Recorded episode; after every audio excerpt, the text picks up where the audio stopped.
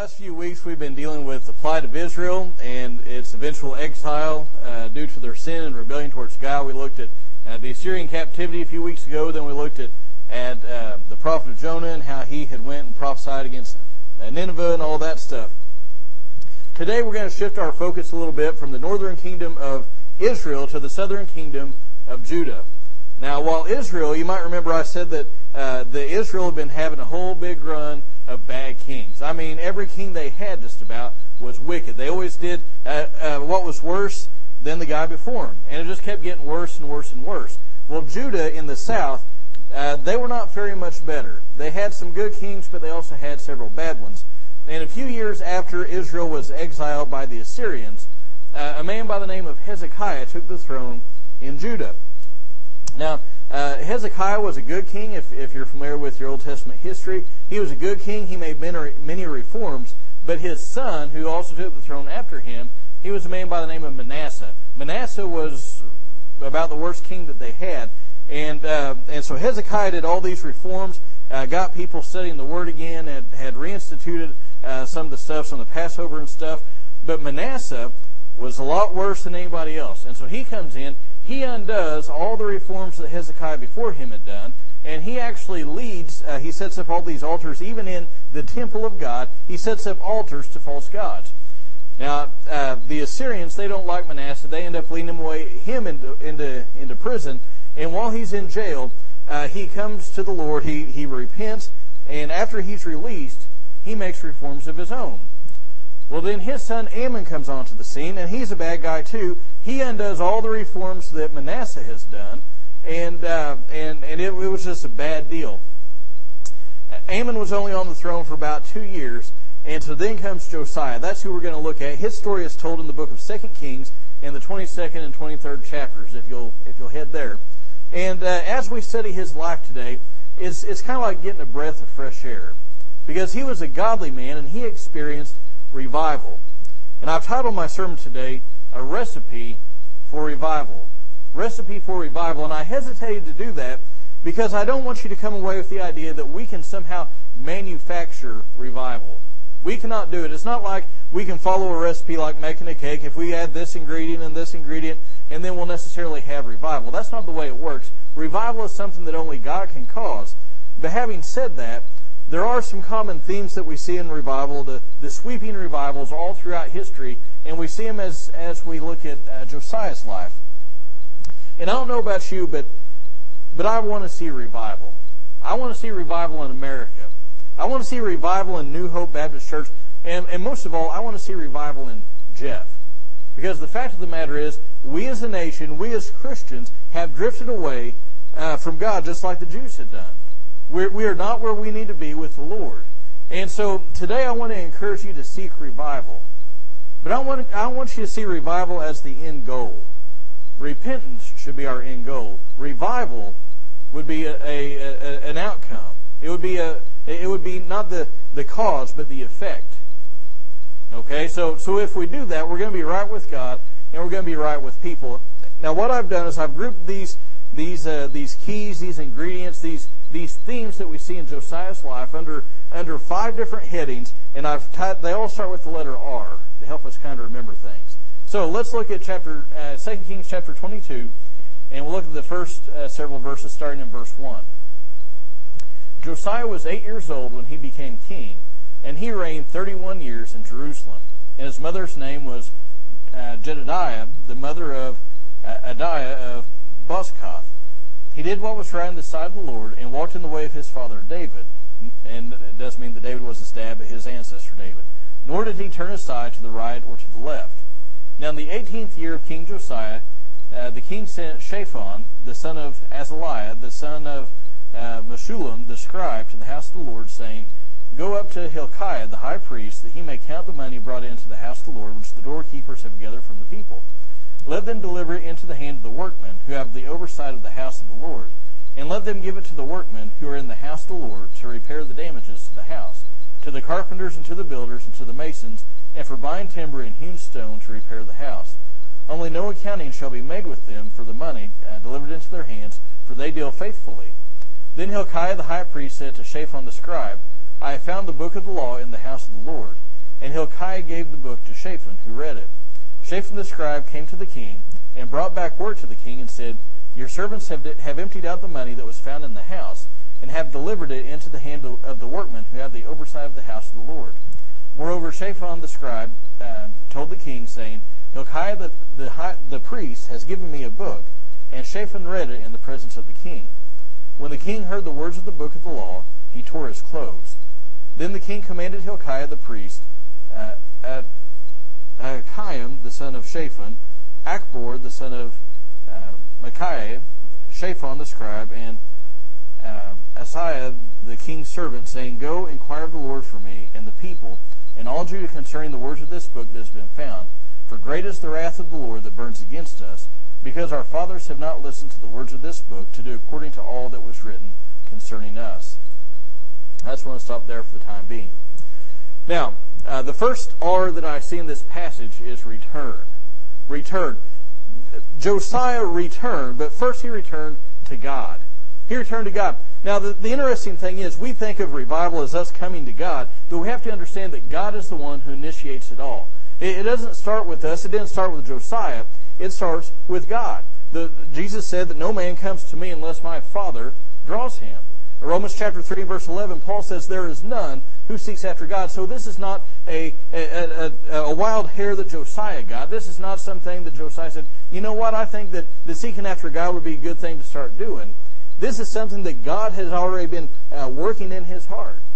And, and so he was responding to God's drawing. And this is uh, this is laid out explicitly in Second Chronicles, because Second Chronicles tells uh, much the same uh, information as what Second Kings does. And, and the book of Second Chronicles explicitly says that Josiah was already turning his heart to God when he had started these repairs of the temple. In fact, it says that in the eighth year of his reign, so when he was sixteen years old, he began to seek God. Then it says in the twelfth year of his reign, when he was twenty, he started to purge idolatry. And we're going to see that, that uh, in chapter twenty-three, he really gets after it. But he had already started purging idolatry throughout the land. And then the eighteenth year of his reign, where chapter twenty-two uh, picks up, in the eighteenth year of his reign, he de- he decides to repair the temple. Now, he didn't do all this because he said, you know what? My dad Ammon, he was a pretty good example to me. He was a godly man, so I'm going to follow in his footsteps. It wasn't like that. Remember, his dad was a wicked man. He did this because God was drawing him. Was drawing him. And God draws each of us. He had drawn each of the kings before Josiah. He had drawn the people. And, and the, the question is, what is our response to him? Because all these people throughout uh, throughout the Old Testament, the vast majority of them, they rejected the drawing of God. Ammon did it. Manasseh did it. All these kings rejected the drawing of God, but Josiah responded by returning. And returning to God is how we get the re in revival. What is revival? Re means again, and vive means to have life. So revival is to have life again. And and if you've ever been in a in a church that's experienced revival, you know what that's like. That that that that corporate body that is maybe lethargic, it's Uh, boy, it's, it's it's almost spiritually dead. It's on the it's on the verge of being spiritually extinct. It gets a new life. It gets the life breathed back into it. That's revival. And coming back to God, that is what causes revival, because you can't be vived, you can't be revived if you've never been vived in, in the first place. And, and so we have to come back to God. And I think that's why a lot of professing Christians and even churches never experienced revival, because maybe they never knew Christ to begin with. They profess the name of Christ, but just like some of the people in, in some of Jesus' parables, I'm convinced that sometime uh, in, in the future he might say, Depart from me, I never knew you. So he came back to God, but secondly, he returned to the Word of God. To the Word of God. Now, with us, it, it would not be an, it wouldn't be a surprise to find God's Word in God's house, would it? I mean, we, we find it in our house. Many of us have, you know, we have copy after copy after copy. We've got some on the bookshelf, some on the tables. A lot of them are collecting dust. Some some ladies, they have, and I guess maybe some men, if they're fashionable, they have a Bible that'll coordinate with their wardrobe, a different color for, for every wardrobe they have. We have the Word of God. The question isn't do we have the Word. The question is, do we ever read the Word? See, they had the Word, but it had been neglected. And they found it in the house, and evidently, uh, the house of God, and evidently it had either been hidden because uh, they've been setting up idols and stuff like that in the temple. And some people think that the Word of God, the, the law, was hidden to protect it. And some think that it would, had just been neglected, maybe stuck back in a closet somewhere. Either way, it was being neglected. The temple had fallen into disrepair. It had become a, it had become a place of immorality. It had become a place of of, uh, of of of idolatry, and even been used kind of like a barn, which we're going to see a little bit later. And the Word of God was treated just as poorly as the house of God. It wasn't studied. It wasn't obeyed. Uh, nobody ever looked at it. And we look at that and we say, that's that's bad shape they're in. It sounds like today to me. It sounds like today. I mean, there are seminaries and churches where if you believe the Bible, you're in the minority. If you believe the Bible, you're ridiculed. You're mocked because because the Bible is disbelieved. And we look at we look at the world around us today and we say, boy, they're always wanting to take the Ten Commandments down. Remember that case up in was Buffalo where they had the Ten Commandments in school and they took them down? And everybody threw a fit. How could they do such a thing? And I'm not defending it. I think it's bad they did it. But people want to take the, the unbelievers want to take the Ten Commandments out of the schools. They want to take them out of the courthouses. And it's easy to point the finger at them. But I say our problem isn't with the outside world. The problem is with us as Christians. Because we have it on our walls. Maybe you, maybe you have a home interiors plaque of the Ten Commandments hanging on your wall. It's got a, go, a gold gold uh, commandments and And it's on a, a piece of wood, looks real shiny and pretty. Maybe you've got it on your wall, but you don't have it in your heart.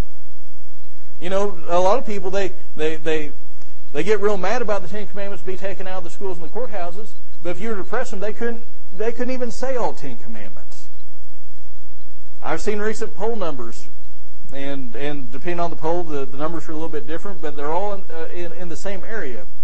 The recent polls that I've seen said that people who identify themselves as Christians, thirty-five to forty percent of them never read the Bible. So almost half of people who report to be Christians never read the Bible, and the majority of those who do only do so the hour that they're at church. So it's easy to say, oh, you people back in the Old Testament, you had the Word of God, and it was a valuable thing, and you didn't take advantage of it. I'm saying we are, we're just as guilty and even more so because we have... We have the, the Bible on audio uh, in, in audio format on C D. We've got it on the internet. We can put it on our, our cell phones. We can get it in, in print on the in in, a, in book form. We can get it online. We can do all these things, all these avenues of reading the Word, and we neglect it just like they did. He returned to God, and he returned to the Word. And I want you to notice that that this was a personal thing. You know, we probably all prayed that, that God would send revival in America. We probably prayed that God would send revival in New Hope. But have we ever prayed that God would send revival in our own hearts? Because it starts with the person. It, it doesn't start with the group. It didn't start with the nation of, of, of Israel. It didn't start with Judah. It started with Josiah.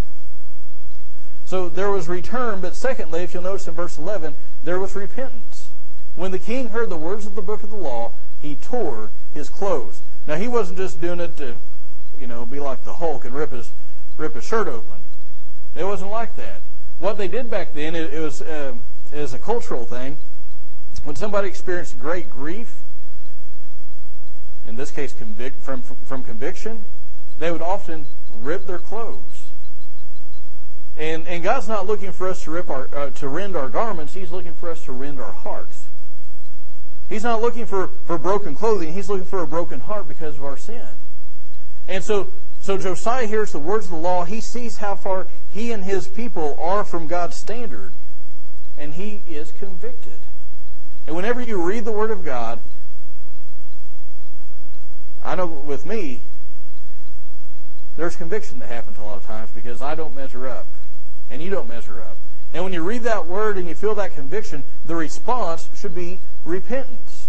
Repentance is that we, we, we confess our sin. We, we turn from our sin and go the other way. We change our behaviors. We get right with God. And repentance is necessary for revival, because the reason we're not living in revival is because we're not where we need to be with God due to our sin. And we need to repent of that sin. We need to get away from that sin so that we're headed the way God wants us to go. So there's return, there's repentance. Now look at uh, chapter twenty-three. In verses fourteen to twenty, basically they go and talk to the prophetess, and it says, and and, and she tells him, uh, God's still going to judge the nation, but it, he's not going to do it during uh, Josiah's time because he responded with repentance. That's that's the long and short of it. So look at Second Kings chapter twenty-three and verse one. They come back, they tell the king that, and then uh, verse twenty, uh, verse one. Then the king sent, and they gathered to him all the elders of Judah and of Jerusalem. The king went up to the house of the Lord, and all the men of Judah and all the inhabitants of Jerusalem with him, and the priests and the prophets and all the people, both small and great. And he read in their hearing all the words of the book of the covenant, which was found in the house of the Lord. The king stood by a pillar and made a covenant with uh, before the Lord to walk after the Lord, and to keep his commandments and his testimonies and his statutes with all his heart and with all his soul, to carry out all the words, uh, to carry out the words of this covenant that were written in this book. And all the people entered into the covenant. Now, I just want to stop right there. Here's a here's the next thing. That's recommitment. Recommitment. Now, I'm not talking about you have to uh, have some formal thing where you rededicate your life to the Lord. You you walk the aisle and you stand up before the church and and uh, uh, and make a, a big scene about things. That's not what I'm talking about. But if you'll notice in these first three verses, there's a recommitment. It is a decision to follow God and walk after Him. Because you will not follow God by accident. You will not follow God by accident. It goes against our nature. If we just do what feels right, we'll never follow God. It goes against our culture. It is a tough thing to follow God in today's world. It is a decision that we have to make. We have to recommit ourselves to doing it. So the question of application is, are you committed to following God fully today? That's what, that's what he says. He says that, that he is committed to, fill, to, to doing all his commandments, all his statutes, all his testimonies, and doing it with all his heart, with all his soul. Can we say that? Are we fully committed to following God today? If not, we need to get there. So, after we've returned to God and His Word, we hear it, we're convicted by it, we repent, we recommit to following Him, there are going to be some changes in our lives. Here's the here's the fourth thing. Reform or reformation. Look at verse four. Then the, the king commanded Hilkiah, the high priest, and the priests of the second order, and the doorkeepers, to bring out of the temple of the Lord all the vessels that were made for Baal, for Asherah, and for all the hosts of heaven. And he burned them outside of Jerusalem in the fields of Kidron, and he carried their ashes to Bethel. Now I just want to pause there for a minute. You're going to notice that word Kidron an awful lot. Um, it's the valley of Hinnom, which later, as you read the New Testament, Jesus talks about Gehenna. And he talks about hell and, and all these things. And he uses this word Gehenna, and he, he's referring to this valley of Kidron. And what happened was in the Old Testament, they had um, idols set up to Molech and, and different guys like that. And that's where they offered child sacrifice. And so when Josiah comes along, he's taking all these ashes, he's he's burning all these all these idols and stuff like that, and he's defiling those places. And that basically becomes, from, from this point on, kind of the city trash heap. And so they would they would take out their trash and, and, and all their all their refuse, and they would dump it in this valley of Kidron. And it would be burning day and night. They they was they had a fire going, and they would just keep adding more fuel and more fuel and more fuel. And Jesus used that later in the New Testament. He said that's a picture of what hell's like. So this is kind of where it gets started, the Valley of Kidron. And there are some other uh, times they've done something similar to this, but this is, I mean, he's defiling this stuff so that uh, nobody's ever going to use it again. Okay? Uh, so chapter twenty-three and, uh, and verse five. He did away with the idolatrous priest, whom the kings of Judah had appointed to burn incense in the high places, in the cities of Judah, and in the surrounding area of Jerusalem, also those who burn incense to Baal, also uh, to the sun and to the moon and to the constellations and to all the hosts of heaven. Now think of all these things that they're worshiping besides God. Baal, Asherah, uh, the constellations, zodiac type things. He brought out the Asherah from the house of the Lord outside Jerusalem to the brook Kidron, and burned it at the brook Kidron, and ground it to dust, and threw its dust on the graves of the common people. These are the, the idolatrous people. He also broke down the houses of the milch-colt prostitutes, which were in the house of the Lord, where the women were weaving hangings for the Asherah. Now, depending on your translation, verse seven may read a little bit different. It may say, he, he broke down the houses of the Sodomites. Those are people who are practicing the uh, the abomination of homosexuality. And this was actually part of their um, a, a cultic thing. Is It's a, a religious ritual in some of their Baal worship and stuff like that. This was happening inside the courts of the house of God. Can you imagine what that was like?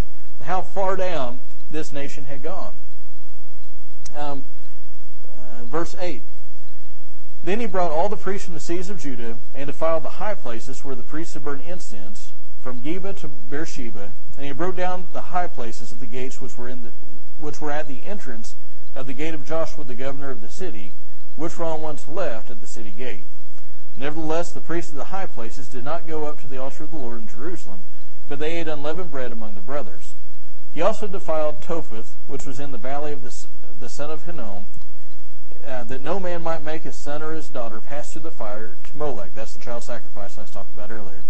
He did away with the horses which the kings of Judah had given to the sun at the entrance of the house of the Lord by the chamber of Nathan-Melech, the, the official, which was in the precincts, and he burned the chariots of the sun with fire. The altars which were on the roof, the upper chamber of Ahaz, which the kings of Judah had made, and the altars which Manasseh had made, in the two courts of the house of the Lord, the king broke down, and he smashed them and threw their dust in the brook Kidron. The high places were before Jerus- which were before Jerusalem, which were on the right of the Mount of Destruction, which Solomon the king of Israel had built for Asherah, and the abomination of the Sidonians, and for Chemosh, the abomination of Moab, and Milcom, the abomination of the sons of Ammon, the king defiled. Now I just want to stop here for a second, because verse thirteen um, talks about um, the Mount of Destruction. Your Bible may render that a little bit differently. The Mount of Destruction, um, that is later the Mount of Olives, which you probably read about in the New Testament. So Jesus talked a lot on the Mount of Olives about following God alone, and this is some of the history behind that. Um, verse fourteen, he broke in pieces the sacred pillars and cut down the Asherim and filled their places with human bones, again defiling it where they'll never use it again. Furthermore, the altar that was at Bethel, and remember that's where the golden calf had been set up originally, and the high place which Jeroboam the son of Nebat, who made Israel sin, had made, even that altar and the high place he broke down. Then he demolished its stones, ground them to dust, and burned the Asherah. Now the Asherah, that that's a, like a female goddess, and it was a, a wooden pole, basically. Now when Josiah turned, he saw the graves that were on the mountain, and he sent and took the bones from the graves, and burned them on the altar, and defiled it, according to the word of the Lord, which the man of God proclaimed, who proclaimed these things. That happened back in First Kings. Then he said, "What is this monument that I see?" And the men of the city told him, "It is the grave of the man of God who came from Judah and proclaimed these things which you have done against the altar of Bethel." He said, "Let him alone, let no one disturb his bones." So they left his bones undisturbed with the bones of the prophet who came from Samaria. Josiah also removed all the houses of the high places which were in, which were in the cities of Samaria, so he's gone north into Israel now, which the kings of Israel have made provoking the Lord, and he did to them just as he had done in Bethel. All the priests of the high places who were there he slaughtered on the altars, and burned human bones on them. Then he returned to Jerusalem. Now I'll pause there. So what do we have here? We have reforms, or reformation. He changed behavior. Now, the most prevalent sin, the thing that you probably noticed over and over and over again, even though I kept stopping, the most prevalent sin that, uh, that Israel and later Judah was wrapped up in was idolatry. They have forsaken God, and they worship these other things. Now, if you'll notice down in verse twenty-four, it talks about um, the, the teraphim and the idols and the abominations uh, that, that were seen in the land. Those teraphim, those were the things that were set up at the houses. So it wasn't these; these were private things. So get this: they they they defiled the house of God. They set up idols, like right here on the altar. They put idols and statues, and they worshiped those idols. They said, "You're my God, Baal. You're my God, Asherah. You're the one who has who has given us this rain. You're the one who led us out of Egypt. You're the one who has done all this stuff."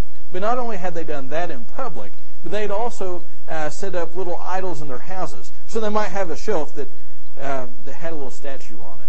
And that was kind of like their good luck charm. They would pray to you. They would say, oh, whoever, whatever God I'm going to call you, I need your help today at my job because my my co-worker is really driving me nuts today. Oh, help me have a good day. And then they'd come home, oh, thank you, you gave me such a great day today. They were they were they were worshiping, they were praying to these other gods and not the real God. And so uh, so what Josiah does is he comes in and he gets rid of the sin. He he stops all the idolatry, but also he stops the causes of, of idolatry. He has a wholesale cleaning out. Uh, it, it, he, he really cleaned house, I guess you'd say. He swept out the leaven. And so not only did he get rid of all the priests who were doing all these bad things, he also got rid of the places where they were doing it. Places of immorality that I talked about earlier. Uh, those places of idol worship, the high places, the altars. And he got rid of those people who led to sin. And if we're wanting to see revival in our own lives, after we repent, we need to change our behavior. We need to clean house too. We need to forsake our sin. We need to avoid those compromising situations. See, it's not enough to say, well, I'm just not going to, you know, I'm, I'm going to avoid this sin. You need to stay away from what's causing you to sin. Somebody said, if you don't want to fall, don't walk where it's slippery. And there may be a place you need to stop going. There may be a website you need to stop visiting. There may be a friend you need to stop hanging out with. There may be some situation in your life that you need to change, you need to avoid to keep you from sin. Now, remember we saw a couple weeks ago that reformation without God is pointless. It's going to end up leaving you worse than, than you were before. And so the last thing I want you to see, they've, they've repented. He's changing, changing behavior. There's the reformation. And the last thing is rekindle. We need to make God the center of our life again. Look at verse twenty-one. Then the king commanded all the people, saying, celebrate the Passover to the Lord your God, as it is written in, in this book of the covenant. Surely such a Passover had not been celebrated from the days of the judges who judged Israel, nor in all the days of the kings of Israel and of the kings of Judah. But in the eighteenth year of King Josiah, the Passover was observed to the Lord in Jerusalem. Moreover, Josiah removed the mediums and the spiritists and the teraphim and the idols and all the abominations that were seen in the land of Judah and in Jerusalem, that he might confirm the words of the law which were written in the book that Hilkiah the priest had found in the house of the Lord. Before him there was no king like him who turned to the Lord with all his heart and with all his soul and with all his might, according to all the law of Moses, nor did any, any like him arise after him. So the last thing is we need to rekindle our love for God. We need to start fresh. You remember that in the book of Revelation, uh, God sends them, he, he talks to the churches. He says, you're doing this well, you're doing this poorly, I have this against you. And, and, and you remember he talks to the, the, the Ephesian church. And he said that he had this against them. They had left their first love. They left their first love. And I think that's what happens to a lot of Christians. We get saved, we're on fire for God, and then life happens. And then, you know, we get sick, or somebody that we know dies, or, or there's a, a setback in our, our finances, or whatever it is. And maybe maybe the, the, the Christians in our church, maybe they don't maybe they don't respond the way we think they should. Maybe God doesn't do what we think He, he will do. Maybe He doesn't act in the timing that we would want. And we get disillusioned. And and we start to to lose some of that passion. And the fire starts to cool. And we begin to, to, to turn our attention to things and to people, and, and, and we replace God with those other things. We lose, we we leave our first love. And here here's Jesus' solution to that in, in uh, Revelation chapter two. He says, therefore, remember from where you have fallen, and repent, and do the deeds you did at first. The same thing is what we're talking about here. Repent and change your behavior, or else I'm coming to you and will remove your lampstand out of its place, unless you repent. Go back to the way things used to be when you were still on fire for God, because He's not the one that moved. We're the ones who leave Him. He doesn't leave us. So the key there is to repent and to rekindle our passion for God. And maybe in that repentance, maybe in that changing your behavior, maybe it's not just telling God you're sorry and asking Him to forgive you. But there might be something in there where you need to make amends with a person. Maybe you've been at odds with somebody, and you need to go to that person and say, you know what? I'm sorry I've done this to you. Will you forgive me? Maybe you need to go to that person and say, you know what? You wronged me in this way. Let's, let's get this worked out. Remember, Jesus said,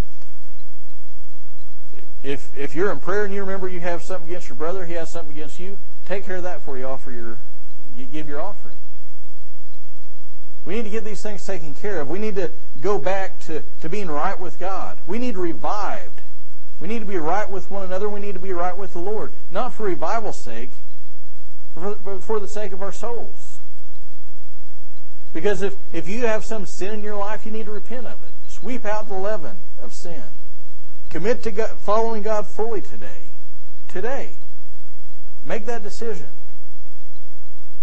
Ask God to kindle afresh in your heart a love for Him that you once had. And then you'll have a, a vibrant, contagious relationship with God, and, and people will notice there's something different about you. And in just a moment, we're going to have a time to respond. And maybe at that time, you want to come and, and you just want to pray at the altar. Maybe you have something you want to get right with God. Maybe there's just been something on your heart that you want to talk to Him about. Maybe you've never repented of your sin to begin with. You won't experience revival. If you, if you, if you repent of your sin, you'll experience revival. You'll finally be saved. You'll finally be spiritually alive. And maybe, maybe coming up front, it's not, you just don't feel comfortable. Maybe you just want to make that commitment right where you're standing or sitting right now. Say, I will follow God. I'll forsake my sin and follow Him fully.